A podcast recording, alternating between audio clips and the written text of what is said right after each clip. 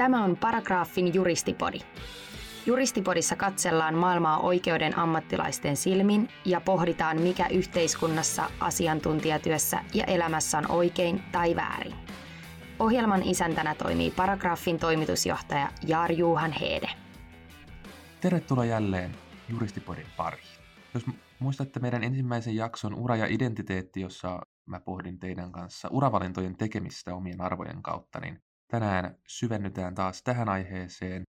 Puhutaan siitä, että miten me määrittelemme itsemme juristeina meidän asiantuntijan työn kautta ja miten me näin ollen rakennamme meidän identiteettejämme osana tätä ammattikuntaa. Näihin syvivesiin mun kanssa on tänään sukeltamassa PSM Executive Coach Ilona Rauhala. Tervetuloa. Kiitos, tosi mukava olla täällä. Ilonahan on meidän ensimmäinen ei-juristivieras, ja nyt kun joku siellä pyöräytteli silmiä, että herran tähden joutuuko täällä kuuntelemaan jotakin ei-juristeja, niin minä vakuutan teille, että älä vielä katkaise tätä podcastia, tästä tulee äärimmäisen hyvä setti, ja vakuutan, että meille juristeille tekee oikein hyvää välillä vähän kuunnella myös, että mitä jollakin muulla kuin juristilla on sanottavaa. Ja toi on hyvä, että sä sanoit nimenomaan, että vaan vähän. Mutta tuota, huolimatta siitä, että, että tänään meillä on, on Ilona vieraana, niin, niin tutut varoituksen sanat näin alkuun. Meidän höpinöihin täällä kannattaa suhtautua hyvin varauksella, erityisesti kaiken maailman elämänohjeisiin. Mitkään meidän ohjeista eivät ole valituskelpoisia, eikä usein myöskään suoria vastauksia helppoihin kysymyksiin. Tähän podcastiin te voitte lähettää kysymyksiä omalla nimimerkillänne osoitteessa paragraafi.fi kautta juristipodi, ja sieltä voi myös tsekata tulevien jaksojen teemoja sekä vieraita. Edelleen somessa, jos tekee mieli pouhkata, niin se kannattaa tehdä häsärillä juristipodi. Saatatte vaikka saada sitten minut sinne pouhkaamaan teidän kanssa. Mutta hei Ilona, sä oot tehnyt nyt pitkää uraa nimenomaan johdon valmentajana ja, ja työskentelet paljon nimenomaan liiketoimintajohdossa. Kerro vähän, että mitä sun työhön executive coachina kuuluu? Joo, no mun työhön executive coachina kuuluu toimia johtajien ja avainhenkilöiden ajattelukumppanina. Näin mä haluan sen niin kuin yksinkertaisesti sanoa. Ja tietysti ajattelukumppanuus voi merkitä monenlaisia asioita, mutta nimenomaan niin kuin coachin ja sitten niin kuin mun pohjakoulutus on psykologi, niin yleensä mä toimin ajattelukumppanina nimenomaan ihmisten johtamiseen liittyvissä kysymyksissä ja tavallaan niin kuin johtamisen psykologiaan liittyvissä kysymyksissä. Ne voi liittyä itsensä johtamiseen, toisen ihmisen johtamiseen, mutta myöskin aika paljon niin kuin organisaatiokontekstissa sen ymmärtämiseen, että mitä muutoksissa oikeastaan tapahtuu ja minkälainen johtaminen sitten niin kuin johtaa hyvään lopputulokseen kaikkien osapuolien kannalta. Et tavallaan niin tämän tyyppisten teemojen kanssa mä pyörin, mutta mä vietän siis päiväni joko keskustellen yhden johtajan kanssa tai sitten johtoryhmien tai avainhenkilöryhmien, eli myöskin sitten esimiesryhmien muutostilanteissa. Usein valmennan niin kuin heidän muutoksen johtamisen kompetensseja. Aivan. Sä oot tehnyt myös jonkun verran töitä meidän profession kanssa myöskin, joten meidänkään, meidän kanalan kysymykset eivät ole, ole sinulle millään tavalla niin kuin vieraita. Kysyisin kuitenkin, että miksi juristien pitäisi olla kiinnostuneita tällaista keskustelukumppanista? Miksi he tarvitsisivat myös keskustelukumppanin? Niin. No ensinnäkin kaikki ihmiset tietysti tarvitsevat, mutta sanotaan, että juristien työ on mitä suurimmassa määrin niin kuin kompleksisten asioiden kanssa tekemistä olemista, eikö niin, että teidän professio ratkaisee niin kuin vaikeita kysymyksiä, joihin on täytynyt kouluttautua pitkään ja yleensä kun juristia puoleen käännytään, niin käännytään sellaisissa kysymyksissä, mitä ihmiset ei niin kuin ilman juristia kykene ratkaisemaan. Ja, ja tota, teilläkin on tässä podcastissa puhuttu aikaisemmissa jaksoissa paljon vuorovaikutuksen merkityksestä, eli, eli mikä tekin näette teidän niin professiossa tällä hetkellä, että se pelkkä asiakeskeisyys ei monessakaan tilanteessa yksinään riitä, vaan että tarvitaan tavallaan sitä ihmisten välistä osaamista. Ja, ja myöskin tavallaan, jos ajattelee niin kuin niin tilannetietoisuus ja tilannetaju ja tämän tyyppiset asiat, niin nehän on usein sitten, ne kytkeytyy tosi paljon henkilön omaa arvomaailmaa, omaan minäkuvaan, ihan vireystilaan, monenlaisiin tämmöisiin niin prosesseihin, jotka on sitten luonteeltaan psyykkisiä prosesseja. Niin, ei, ei liene mikään salaisuus enää tänä päivänä, että työelämä on murroksessa ja mm. osa, erään meidän asiakkaan kanssa myös vähän palloteltiin sitä, että joka kaikki murtuu koko ajan ja kaikki muuttuu, että, että, että, että onko koskaan oikeasti sellaista tilaa, että joku ei muuttuisi, että miksi nyt puhutaan niin paljon murroksesta ja että onko se, onko se edes millään tavalla perusteltua puhua murroksesta, jos koko ajan vaan kaikki muuttuu kuitenkin. Niin. Mutta että, niin että ilmeisesti lienee se, että muutosta saatetaan havainnoida ehkä jonakin vähän hypenä ja se olisi siistiä ja on kivaa, kun asiat muuttuu, mutta sitten kun pitäisi itse muuttua, niin, niin sitten se yleensä muuttuukin vähän vaikeammaksi. niin sitten se ei enää olekaan. Niin. Sitten se ei olekaan niin kiva. Miten sä näet, että, että muutos muuttaa minua ihmisenä? Onko sellaisessa väitteessä mitään perää? Se, että jos, Mm. jos työelämä muuttuu mun ympärillä tai Mm. mun työ muuttuu, niin muuttaako se minua? Kyllä, kyllä se muuttaa. Ja jos ajatellaan tänä päivänä tietysti niin kuin se, että elämä on muutosta, niin sehän on universaali lainalaisuus, joka on ollut aina olemassa. Ja ehkä se, että minkä takia me tänä päivänä niin paljon siitä kohkataan ja meuhkataan ja, ja tota, puhutaan tämmöisestä niin kuin muutosjoustavuudesta ja, ja muutososaaminen, että se on niin kuin keskeinen työelämätaito tänä päivänä, niin liittyy juuri siihen, että ne on niin, että meillä on niin paljon päällekkäisiä ja muutokset tulee aika tiheesti. Mutta muutoksen luonteeseen kuuluu se, että kun systeemissä joku palanen muuttuu, niin se muuttaa kaikkea muutakin systeemissä. Eli että se ei ole niin kuin mahdollista, että mä haluaisin muuttaa itsessäni vain jotakin kohtaa ja sitten mä jättäisin kuitenkin kaiken muun ennalleen. Eli yleensä, kun on tämä tämmöinen sanonta sisustamisesta, jos sä oot kuullut tänne, että henkilö osti uuden tuhkakupin ja sitten hän huomasi, että aa, mutta toi on ihan hyvä toi tuhkakuppi, mutta nyt se ei enää sovi tuon sohvapöydän kanssa. Ja sitten hän uusi sohvapöydän ja sitten kun oli uusi sohvapöytä, niin sitten no nyt se ei enää sovi tuon sohvan kanssa. Ja sitten hankittiin uusi sohva ja sitten huomattiin, että verhot ei enää sovi ja sitten hankittiin verhot ja lopulta sitten tapetoitiin koko asunto ja vaihdettiin lattioidenkin väri. Eli että se niin kuin on tämmöistä niin kuin muutos rotatoi Aivan. kaikkea ympärillään. Niin, sitten tähän kontestiin dropataan näitä siistejä sanoja kuin kognitiivinen fleksibiliteetti Mm. ja muutosresilienssi Mm. ja sitten se asiantuntijapuoli. Mikä, mitä tämä multa vaatii herran tähden? Niin, Ja niin kuin, että jos mä niin kuin seuraan itse tätä keskustelua sivusta, niin, niin varsinkin niin kuin, sanotaan, jos niin kuin katsotaan niin kuin organisaation puolelta, että miten muutosta pitäisi Mm. ajaa, mm, niin, niin ensimmäisen droppaisin kaikki nämä siistit sanat pois ja menisin mm. suoraan niin, kuin, niin sanotusti alas businekseen. Mm. Mm. Mitä tämä niin kuin, teiltä vaatii ja miten me autetaan tässä muutoksessa teitä. niin, Mutta tänään niin meidän teemana niin kuin erityisesti se, että millä tavalla identiteetti ja, ja niin asiantuntijatyö on kietoutuneet yhteen, millässä vuorovaikutuksessa nämä kaksi on keskenään. Ja mä luulen, että koska tämä ei ole psykologipodcasti, Mm. mm. ää, niin on ihan hyvä myös ihan lyhyesti syventyä siihen, että mikä on identiteetti? niin, Mitä, mitä sillä tarkoitetaan? niin. Näin niin kuin sun näkökulmasta. Joo. No identiteetti on tietysti hieno termi, mutta yksinkertaisesti se tarkoittaa minäkuvaa ja minäkäsitystä. Eli yksinkertaisesti, että mikä on mun käsitys itsestäni tai minkälainen kuva tai mielikuva mulla on siitä, että kuka mä olen ja minkälainen mä olen. Mutta myöskin, että minkä osa mä olen. Ja tota, identiteetti on tällainen rakentuva, että se ei ole, se ei ole myötäsyntyinen ominaisuus. Toki meidän niin kuin myötäsyntyiset jotkut tietyt piirteet voi vaikuttaa meidän identiteettiin. Et vaikkapa se, että on nopeasti reagoiva tai hitaasti reagoiva tai on enemmän yksin viihtyvä tai enemmän seurassa viihtyvä. Nämä on tämmöisiä, voi olla pikkusen niin biologispohjaisia temperamenttipiirteitä ja ne tietysti vaikuttaa sit siihen minäkuvaan, että on erilainen minäkuva ihmisellä, joka viihtyy itsekseen kuin ihmisellä, joka, joka niin kuin ei viihdy itsekseen.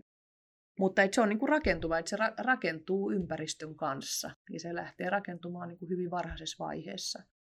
Ja identiteetti itse asiassa silloin, kun se on terve ja vahva ja kypsä identiteetti, niin silloin se myöskin muuttuu elämän aikana. Eli se ei ole staattinen, vaan se on niin jatkuvasti muuttuva, joka oikeastaan niin kuin muuttuu vielä sitten viimeiseen päivään asti.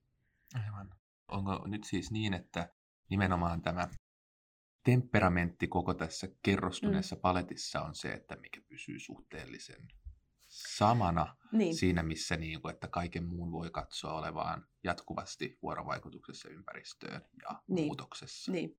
No sanotaan, että silloin kun me ymmärretään temperamentille nimenomaan niitä myötäsyntyisiä piirteitä, vaikkapa Jos me nyt yritän katsoa, että minkä väriset silmät sulla on, onko sulla siniset vai vähän vihertävät? Nämä on vähän tällaiset seka, sekasikiöt. Niin, niin tavallaan, joo, mutta mut tavallaan, että ne on sen väriset kuin ne on. Toki sä voit sitten niitäkin manipuloida hankkimalla piilolinssit, mutta periaatteessa meillä, niin meillä on fyysisesti tiettyjä piirteitä, jotka on vaan tietynlaisia.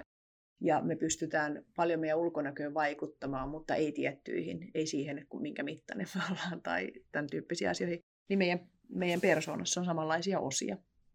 Eli juuri niin, että ei kannata hirveän paljon nähdä niiden asioiden eteen vaivaan muuttaakseen niitä, vaan enemmänkin niin kuin miettiäkseen, että miten mä näiden piirteiden kanssa tulen mahdollisimman hyvin toimeen tässä ympäristössä, jossa mä elän. Aivan. No jos me nyt sitten katsotaan niin kuin ympäristön näkökulmasta ja, ja ehkä nyt vielä sillä, sillä tavalla isossa kuvassa, että otetaan koko meidän elinkaari tästä niin kuin mm. syntymästä kuolemaan, niin, mm. niin mitkä siinä niin kuin elämän varrella ympäristön näkökulmasta on keskeisimmät identiteettiin vaikuttavat tekijät tai ilmiöt? No, no tietysti lapsuudessa, niin siis ympäristö, jossa me eletään, esimerkiksi no jo pelkästään minkälaisille vanhemmille me synnyttiin. Kasvatus. Kasvatus, mm. miten meitä kasvatettiin kouluaikaiset kokemukset, kaveripiiri vaikuttaa tosi paljon identiteettiin. Onko kaveripiiri ollut laaja vai suppea vai mitätön? Onko se kaveripiiri ollut niin kuin tukeva, kannustava, rohkaiseva vai onko se ollut dissaava, tämmöinen niin kuin hyljeksivä, kun ulos sulkeva. Eli, eli kaikki tämän tyyppiset vaikuttaa aivan valtavan paljon. Ja, ja tota, vaikka monet ihmiset haluaa sanoa, että pitäisi vaan elämässä mennä eteenpäin eikä miettiä niin kuin niitä, että miten, miten se elämä on alkanut, niin kuitenkin tosiasiassa meidän elämän alku asettaa aika paljon, niin kuin tekee tietyt asetukset meidän elämälle. Ja sanotaan näin, että ehkä tärkeintä sitten on tulla niin kuin tietoiseksi niistä, että mitkä ne asetukset on ollut, mutta että sieltä ne lähtee rakentumaan. Ja sitten opiskeluaikana tietysti se opiskeluympäristö se ammatti, mitä me ruvetaan opiskelemaan, mihin me asetutaan, kenen kanssa me, me solmitaan ihmissuhteita, kenen kanssa me solmitaan mahdollisesti intiimi-ihmissuhdetta. Kaikki tämän tyyppiset asiat alkaa vaikuttamaan sit siihen niin kuin identiteettiin. Ja jos se joustaa, niin sittenhän iän myötä se myöskin muuttuu. Eli 20 identiteetin ja kehitystehtävät on hyvin erityyppiset kuin 30 tai 40 tai 50 tai 60 tai 70. Ja tänä päivänä vielä 80 ovat, niin kuin hyötyvät siitä, että he päivittävät sitä, että mitäs, kukas mä nyt olen. Aivan.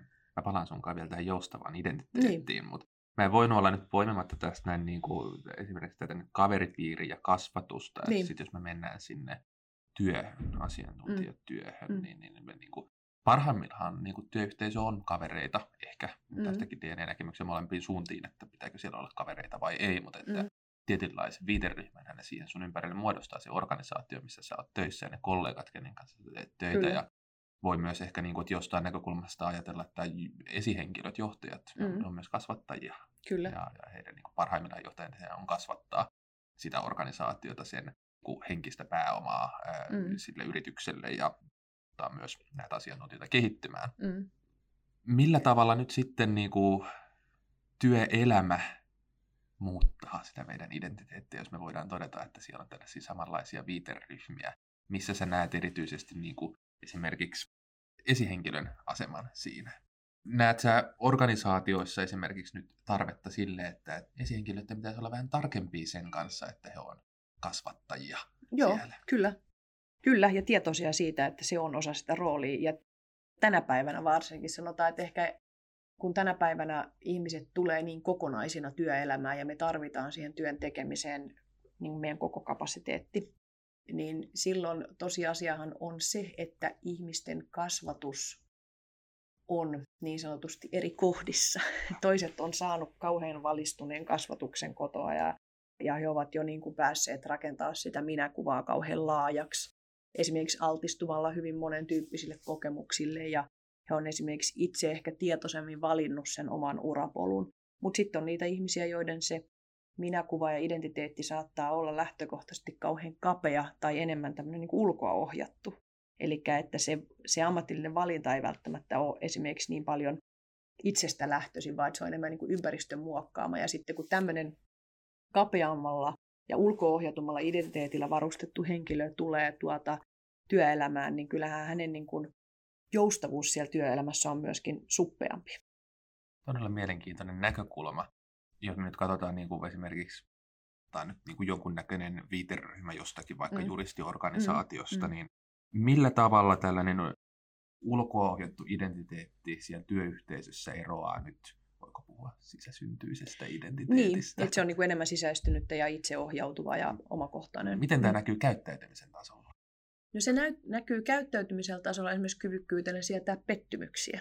Eli ulkoohjattu identiteetti on aina huonompi kriisitilanteissa tai pettymysten edessä, koska tavallaan se järkyttää sitä minäkuvaa, koska silloin kun se minäkuva on kauhean suppea ja ohut ja ulkoa asetettu, niin, niin siellä on tavallaan enemmän tämmöisiä selityksiä, että tällainen minä olen, näin minä toimin, koska se ei ole oikeasti niin, että näin minä, tällainen minä olen, vaan että tällainen minun odotetaan olevan. Ja jos en ole tällainen, niin sitten kuka minä olen tai en ole kukaan. Mutta ihminen, joka on enemmän elämänsä aikana niin kuin testannut oman minuutensa erilaisia puolia ja ehkä lopulta valinnut sitten, että mä ymmärrän, että mä voisin olla tämmöinenkin tai mä voisin tehdä tätäkin, mutta tätä mä valitsen tehdä, niin myöskin pettymysten äärellä ja kriisitilanteissa tämmöinen psyyke on joustavampi, koska hän on nähnyt, että hänessä on erilaisia puolia ja hän on voinut tehdä valintoja sen suhteen.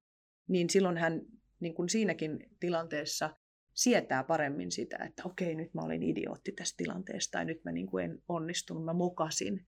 Mutta ei mitään, mä voin valita taas ja yrittää uudestaan. Että se ei niinku tavallaan murruta sitä minäkuvaa. Minkä takia sen identiteetin on tärkeää olla joustava, on se, että jos sä ajattelet materiaalia, joka ei jousta, niin jos se saa iskun, niin sehän murtuu ja murenee. Mutta niin kuin tämä stressipallo, mikä mulla on nyt tässä kädessä, minkä sä annoit mulle, niin, niin tämähän joustaa. Niin jos tämä saa iskun, niin tämähän ei murru, koska tämä joustaa. Niin minäkuva ja identiteetti voi ajatella tavallaan olevan samantyyppinen. Ja sitten myöskin esimerkiksi, jos mennään takaisin vaikka näihin kouluaikaisiin kokemuksiin, niin kuitenkin paljon myöskin huippusuoriutusaloilla ja, ja niin kuin teidänkin professiossa, niin kuin munkin professiossa tai monissa tämmöisissä, niin myöskin tämmöinen huippuasiantuntijuus voi joskus olla sublimaatiota. Eli tavallaan, että on kokenut kiusatuksi tulemista tai on niin kuin dissattu vaikka sen oman älykkyytensä. Se on hyvin tyypillistä, että älykästä, älykästä hyvää oppilasta vähän sille nauraskellaan koulussa. Et e, se, se ei ole mitenkään epätyypillistä. Niin tavallaan sit se, että sä, sä lähdetkin si, siinä kehittymään, niin sä saatat lähteä niin kuin sublimoimaan jotakin sellaisia tarpeita, mitkä on jäänyt sitten niin kuin nuoruudessa toteutumatta. Ja silloin tämmöiset kokemukset saattaa työelämässä kertautua. Eli mitä tapahtuu työelämässä, kun joku onkin tyytymätön minuun tai nauraa mun tuotokselle tai arvostelee mun tuotosta, niin kestänkö mä sen? Vai aktivoiko se mussa nyt sen, että nyt noi kiusaa mua, nyt mun pitää olla vielä kovempi ja mun pitää yrittää vielä enemmän lisää ja niin kuin tämän tyyppisiä asioita. Nyt me mentiin niin kuin aika syviin vesiin, mutta tavallaan sen takia vaan se, että se ei ole suinkaan niin kuin vähäpätöinen asia, että miten se identiteetti on rakentunut ja varsinkin, että miten siitä omasta identiteetistä pitää huolta. Aivan. Joo, tämä tarkoituskin olikin mennä mm. syviin mm. vesiin ja nyt siellä kieltämättä niin kuin olla niin nenänpäätä myöten ja joku kuuntelija saattaa taas pyyhkiä vähän niin kuin hikinoroa siellä otsaltaan, niin. että pohtia kuumeisesti, että apua, että onkohan minun identiteettini nyt joustaa vai, vai onko se kova kuin kivi, että mikä mm. homma. No nyt jos taas katsotaan niin kuin työyhteisön tasolla, niin vaikuttaisi sille, että tässä niin kuin vaikka esihenkilöiden pitäisi ryhtyä psykologeiksi, että ne osaa nyt esimerkiksi tukea tässä niin kuin joustavan identiteetin kehittymisessä. Niin kuin mm. Mun ehkä kysymys on se, että jos niin kuin pyrkimys olisi tähän niin kuin joustavaan identiteettiin, tähän stressipallon mm. muotoiseen, sen, mm. että se on niin kuin kova seinä, niin miten työyhteisö pystyy auttamaan siinä yksilöä? No ensinnäkin esihenkilön ei tarvitse olla joku et sen, sen takia meillä on t- tänä päivänä paljon erilaisia ammattikuntia ja, ja ehkä se, mikä on hyvä olla tietoinen siitä, että tunnistaa sen, että identiteetti voi muokata ja tämän tyyppisiä asioita voi muokata, tai tunnistaa vaan se, että jos joku on joustava tai joku ei ole joustava, että minkälaista tukea hänelle voi niin kuin tarjota. Ja meillähän on siis valtavasti siihen niin kuin erilaisia mahdollisuuksia olemassa, että esihenkilön kuitenkin tehtävä pääasiassa on toimii esihenkilönä ja, ja johtaa sitä operationaalista toimintaa, mutta että suhtautua myötämielisesti ja kannustavasti sit myöskin näiden asioiden kanssa. Mutta sen takia on hirveän tärkeää, että esimerkiksi nykyään puhutaan paljon tästä psykologisesta turvallisuudesta, joka ei suinkaan ole mikään uusi keksintö tai uusi havainto, että se on havainto, joka esimerkiksi organisaatiotutkimuksessa on, on jo moni kymmeniä vuosia havaittu niin kuin keskeiseksi. tekijäksi hyvällä ryhmällä, niin jos ilmapiiri on psykologisesti turvaton, niin silloinhan se ei mahdollista tavallaan tämmöiseen niin kuin ihmisenä kasvuun samalla tavalla kuin, että jos ilmapiiri on psykologisesti turvallinen. Ja siinä esihenkilöiden rooli on tosi keskeinen. Meidän niin kuin, professioon liittyy varmasti useita sosiaalisia paradigmoja niin kuin moneen, moneen muuhunkin niin kuin ammattikuntaan. Sitä käsitetään jollakin tavalla sieltä ammattikunnan sisältä ja toisella tavalla sieltä ulkoa. Ja nyt otetaankin pieni peli. Hmm. Kolme adjektiivia, kun sanon sinulle sanan. Juristi. Ai, mitä mulle tulee mieleen? Joo, mitä sulle tulee mieleen?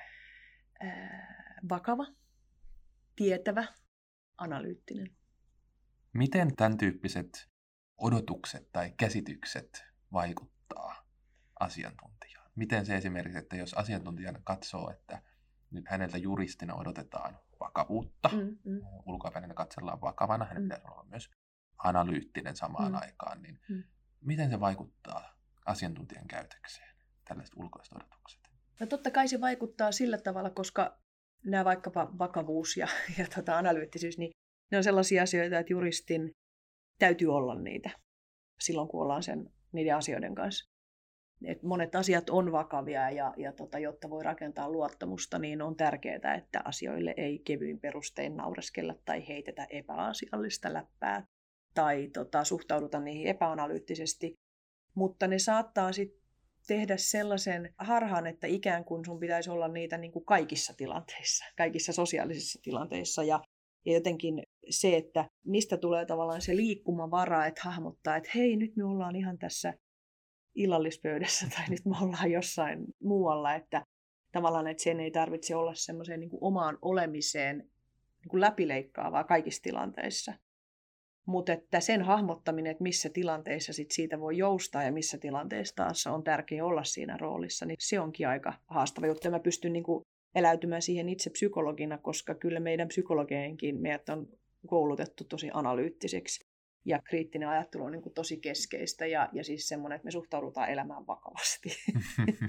Mutta sitten se, että mehän kaikki ruvetaan näyttämään omalta ammatiltamme, mutta jos me ruvetaan näyttämään vain omalta ammatiltamme, niin sittenhän se voi tuoda siihen semmoista niin kuin jäykkyyttä. Joo, tämä on mielenkiintoinen. Tämä ruvetaan näyttämään omalta ammatiltamme. Mä puhuin eilen varmaan muutaman vuoden jälkeen niin erään lapsuuden ystäväni kanssa puhelimessa ja sitten siinä kun vaihdeltiin kuulumisia ja naureskeltiin nuoruuden rellestykselle, niin hän, hän on muuten kuunnellut tätä sun podcastia. Ja hän kuunteli pari ekaa jaksoa, no hän ei ensinnäkään, ei, ei ole siis alkuunkaan juristi taustalta, että en ymmärtänyt sanaakaan, mitä sanoit, mm. että yksikään sana, mikä lähti huudiltasi, niin ei kommunikoinut. Joo. Ja toinen oli se, että, että piti ihan kysyä itseltään, että onko toi jalke? Kuka tuolla oikein puhuu? Että et, eihän tämä nyt kuulosta yhtään sille, että kenenkaan mä oon tuolla noin 15-13 kesäseen painattanut pitkin niin. tuota, puistoja ja roikkunut kauppakeskuksissa. Ja sitten mulla tuli sellainen, että, ei vitsi, että joo, kyllä tässä on niin kuin, että mä oon täynnä alkaa niin kuin, nimenomaan alkanut näyttämään ja kuulostamaan, ja kuulostamaan niin. ikään kuin tältä meidän ammattikunnaltamme. Mm, mm. Ja toki sitten täytyy sanoa myös, että, että kuulostamaan myös oksettavan helsinkiläiselle. Että, että, että, niin kuin jos olisit viisi vuotta sitten kysynyt, että lopettaisinko punaisen lihan syönnin tai joisinko kauramaitoa tai niin. ylipäätään tunnisin niin maailmantuskaa kaikista mahdollisista ympäristöasioista, mm. niin sanoin, pyhpah, nyt niin, tilanne on hyvin hyvin erilainen, niin, niin, sanotaanko niin, näin. Et, et, kyllä se niin kuin ympäristöllä vaikuttaa on tosi iso vaikutus kyllä. siihen, että millä tavalla mä käyttäydyn ja näyttäydyn niin kuin muille ihmisille. Ja erityisesti nyt näissä professioammateissa, mm. missä mun mielestä on hyvin tyypillistä se, että me sen ammatillisen sitoutumisen, sen yhteiskunnallisen aseman tähden niin. Niin kuin erityisesti kierrotaan itsemme osaksi ja halutaankin olla sitä professioa, näyttää mm. siltä professiolta mm. ja edustaa sitä professiota, niin tämä on mun mielestä äärettömän niin kuin tarkastelua vaativa kysymys, ehkäpä juuri se, että, niin kuin, että mihin pisteeseen asti se meitä muuttaa. Niin, ja siis, ja siis siinä mielessä, että kyllähän se on tämmöisissä ammatissa, missä tekin olette, niin tehän olette tavallaan, te edustatte sitä professiota myöskin vapaa-ajalla. Sitä ei voi niin kuin irrottaa, että joku kysyi joskus multa, että kun me käytiin meidän ammattikunnan kanssa niin kuin meidän ammattikunnan etiikkaa, niin sitten kysyi, että no, mutta täytyykö sinun sitten aina jokaisessa roolissa niin kuin noudattaa tätä etiikkaa? Niin sehän ei ole tavallaan niin, että sä joskus valitsisit jonkun tilanteen, jossa sä et ole se ja, ja sitoutunut siihen etiikkaan, mihin sä oot sitoutunut. Että siinä mielessä niin se on hyvin funktionaalista ja tarpeellista, että me ruvetaan näyttämään siltä, koska se on se tapa, miten sä herätät niin kuin luottamusta. Et jos mä ajattelen vaikka sun käyttäytymistä, niin sähän olet erittäin hyvin käyttäytyvä, sä puhut hyvää kieltä, ja sä olet kaikkea sitä, mitä mä odotan, että juristi on. Et jos sä yhtäkkiä kiroilisit ihan hirveästi ja sitten sä rynnisit ovista ja mä jäisin sinne jotenkin sä et kohteliaasti avaisi ovea tai, tai tämän tyyppistä, niin kyllähän se herättäisi musta silleen, että okei, että jännää, voinkohan mä luottaa tuohon henkilöön. Mm-hmm. Mutta koska sä käyttäytymiseltä edustat sitä, mitä sä sanot edustavasi, niin se herättää luottamusta. Kiitän, kiitän lämpimästi tästä. et, ja... et älä nyt mene tuohon Espan puistoon, se... tiedätkö, niin kuin örveltämään, että mä illalla näen, että sä örvelät Espan puistossa, niin kyllähän se niin kuin heikentäisi sitä, että okei, että ai toi kaveri niin kuin vetää sitä paragraafia. Mm. Meinasin just ehdottaa, että lähdepä kanssani joskus lasilliselle ja, ja no, jos olisit ollut lakimiespäivien jatkoilla viime viikolla, niin, niin, niin käsityksesi minusta voisi olla hyvinkin Mutta te olette omassa seurassa. Te olette omassa seurassa. Eli silloin se onkin just se, että te olette omassa seurassa ja se on turvallista, koska te mm. olette tavallaan kaikki sitten jaatte sen storin. Mutta sitten jos te käyttäytyy sitten sillä tavalla, kun te olette siellä keskenänne jossakin, missä on vaikka teidän asiakkaita, niin se on jo sitten niin kuin hyvä kysymys, että rakentaisiko se sitä luottamusta. luottamusta. Joo. Ja integriteettiä, niin. mikä niin kuin juristeihin yhdistetään. Joo. Ja ei ole mikään suuri salaisuus se, että juristit kyllä vaikuttavat tuntevan sen, että miten, miten juhlitaan ja, niin. ja keskenään kyllä, niin kuin, että bileet käynnistyy hyvin nopeasti ja kestävät pitkään ja ovat myös siltä osin aika kosteat. Niin. Kosteat, niin. mutta että lieneekö se juurikin näin, että, että se on turvallista, kun se tehdään muiden juristien kanssa.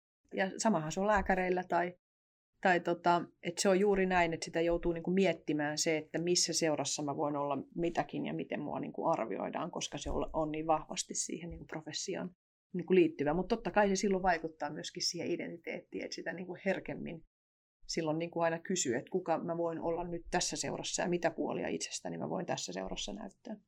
Niin, ja sitten tässä mun mielestä päästään hyvin taas tältä pikakelalta tuonne työelämän puolelle mm. ja pohtimaan niin kuin sitä, että, että Miltä siellä töissä nyt sit pitää näyttää? Mikä homma? Täytyykö siellä nyt olla siellä työyhteisössä niin kuin tosi vakava ja analyyttinen? Mikä on työpaikoilla, tämä on varmasti työpaikoilla, mikä on sallittu, että onko lökärit päällä töissä vai mm. pitääkö tulla kovat kaulassa? Ja mm. on hirveän paljon, mä tiedän niin kuin asiakkaissa vaihtelua, mutta että, niin kuin, että mielenkiintoista mun mielestä on tässä se taas, että tarkoitetaanko tällä nyt esimerkiksi psykologista turvallisuutta, mm, mm. että vähän niin kuin sen, että tule sellaisena kuin olet ja kuinka pitkälle sen pitäisi mennä.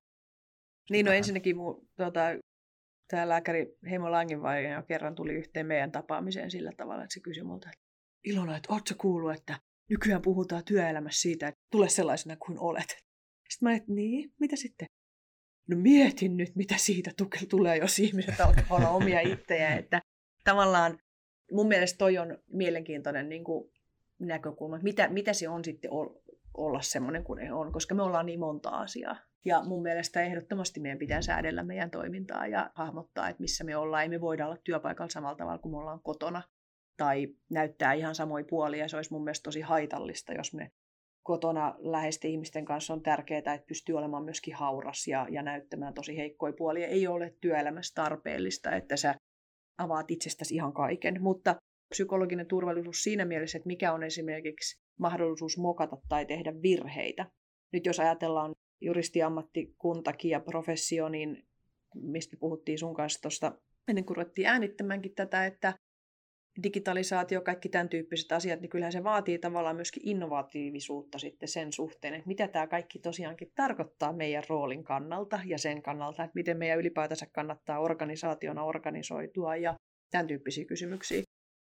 Nyt sitten tuota, kyllähän innovaatio vaatii sitä, että uskalletaan tehdä virheitä ja mokata mutta sitten taas teidän, kun te olette asiakastyössä tai teette sitä itse professionia, niin eihän siinä nyt ole suotavaa kauheasti tehdä virheitä. Ei, se voi olla ainakin hemmetin kallis virhe. niin, niin tavallaan, että miten näiden mentaliteettien kanssa vaihtelee. Koska jos sä johdat sitä omaa yritystä tai sitä työyhteisöä tai niitä prosesseja sillä mentaliteetillä, millä tehdään sitä asiakastyötä, niin se voi olla, että se ei kehity riittävän nopeasti. Aivan. Ja se on se haaste se on niin kuin, tosi mielenkiintoinen haaste ja varmasti erityisesti niin korostuu tällaisessa mm. missä niin kuin, mm. me, me tehdään töitä. jos nyt mennään ihan vaikka puhutaan liikejuridiikkaan, niin joku yksi virhe voi maksaa niin kuin seitsemän numeroisen summan rahaa. Niin, niin, ja niitä ei mielellään haluta. Ei, niitä, niitä ei, ja mä en voisi tässä sanota, että tehkää vaan asiakastyössä virheitä. Ei. En kuin en mä sanoisi neurokirurgillekaan. Kyllä. Että siinä vaan, kun vähän tuosta veitsellä vedät, niin ei. Ei, se ei ole niin kuin se juttu. Mutta sitten siellä on paljon asioita, mistä voi tehdä. Kyllä. Missä pitäisi pystyä uskaltamaan tehdä.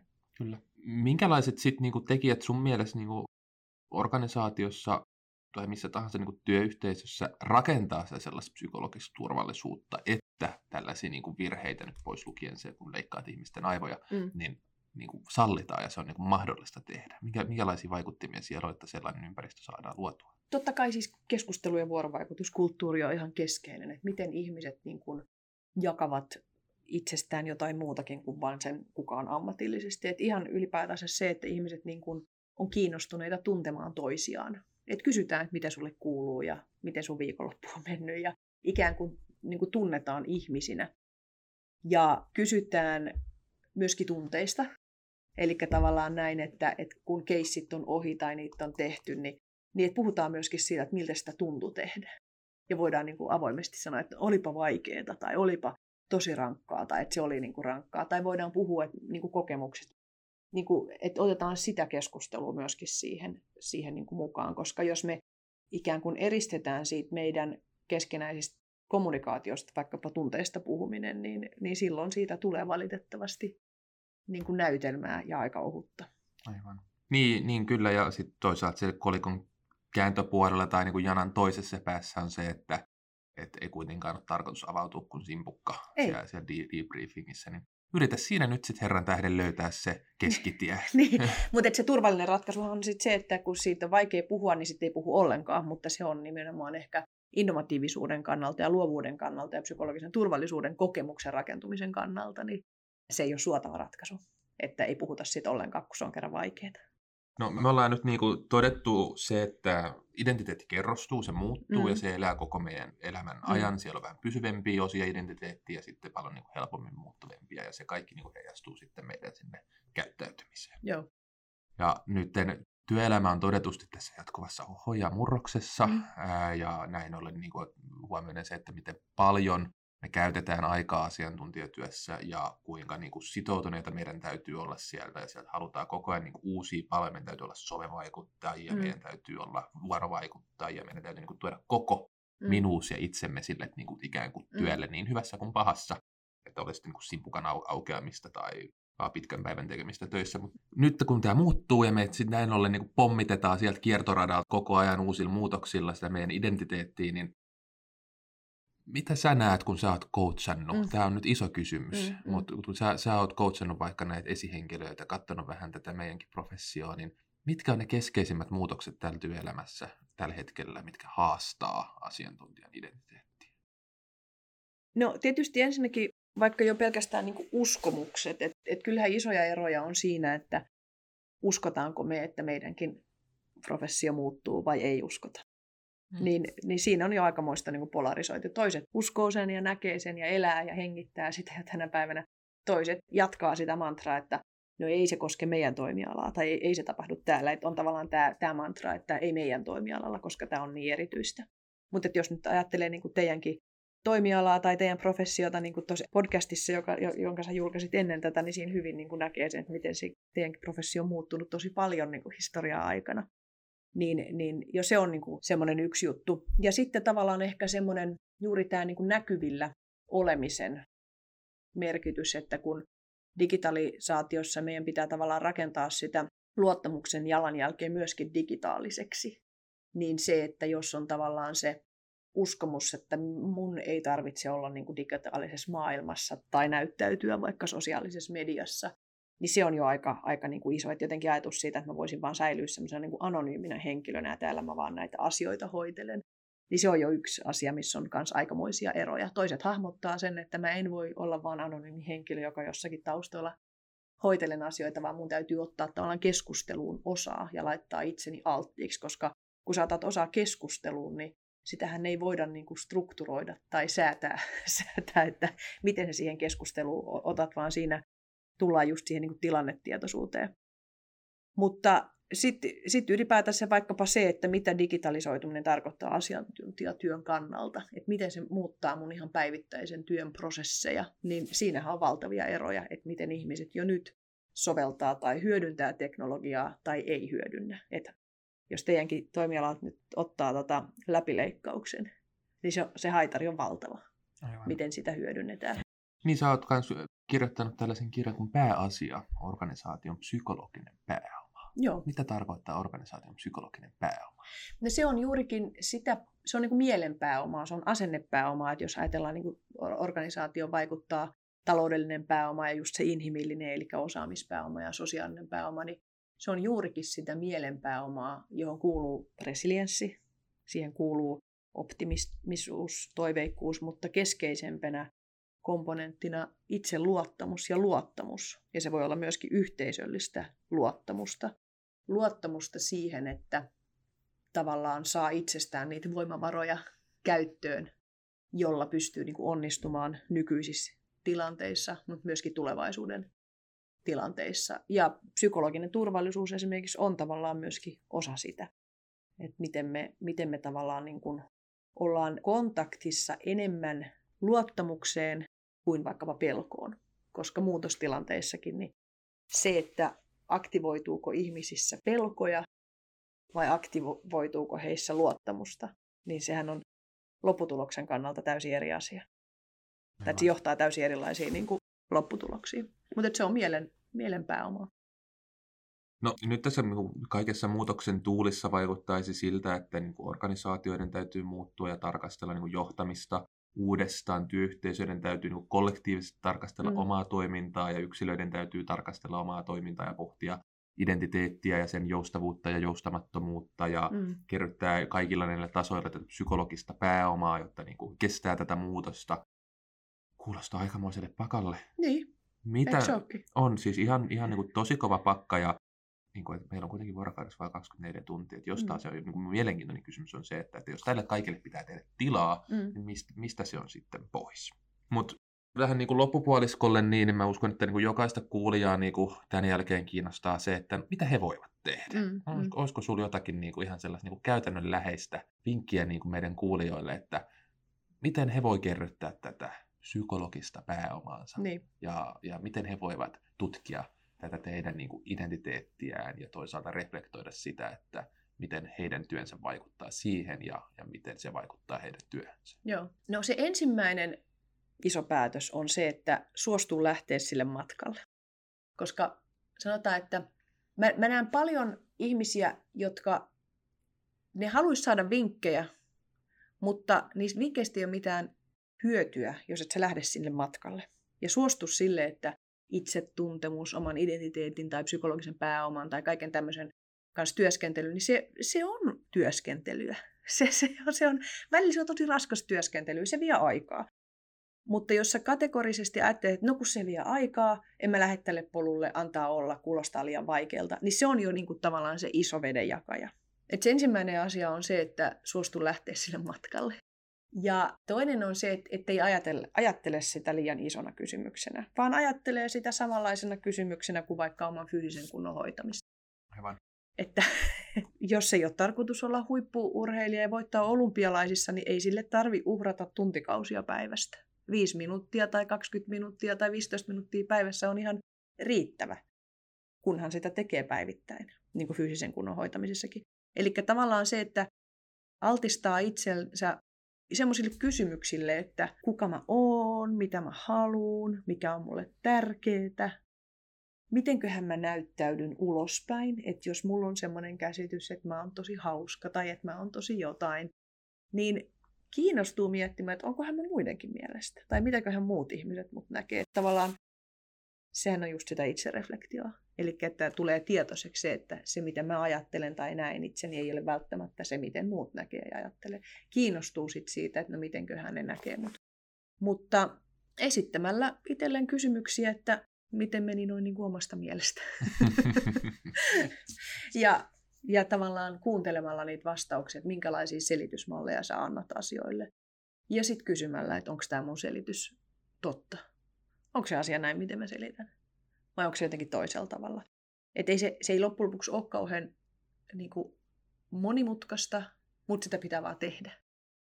Ja, ja sitten tavallaan juuri se, että kun se on tie, joka ei tule tavallaan koskaan valmiiksi, vähän niin kuin fyysisen kunnon hoitaminenkin ei se tule valmiiksi, että sulla saattaa olla huippukausia ja sitten sulla on erilaisia kausia, mutta että nykyään ajatellaan, että sitä tehdään niin kuin 80 sitä vielä, että sitä fyysistä kuntoa hoidetaan. Että se ei riitä, että sitä hoiti joskus 40 Sitä pitää hoitaa silloin 80